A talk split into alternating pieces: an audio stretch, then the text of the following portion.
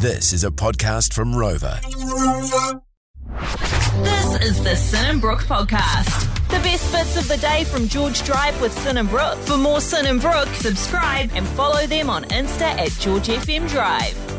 George. The weekly wrap up with Brooke Gibson. Not sure how we got a slot on the show, but we'll run with it.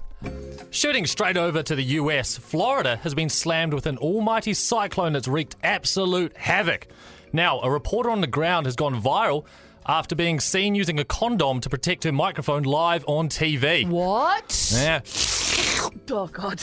This had me thinking, what else can the humble Johnny be repurposed for? Swimming cap. Made eat a few of the buggers. XL if you got a fat dome.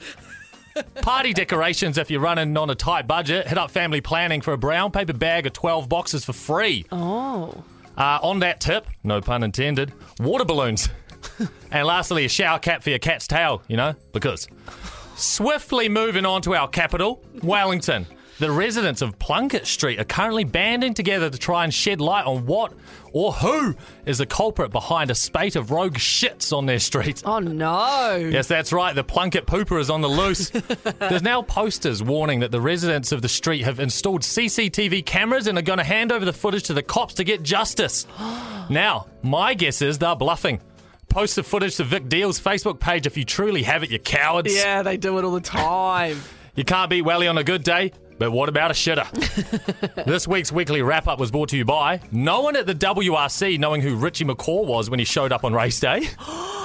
Shakira standing trial for tax fraud. Oh, shit. And lastly, the fact that Shakira's hips do, in fact, lie. That was the weekly wrap up with Brooke Gibson. Yeah, we know. Fantastic. Thanks so much for listening to the Sin and Brook podcast. Catch George Drive with Sin and Brook 3 till 7 p.m. weekdays on George FM. George.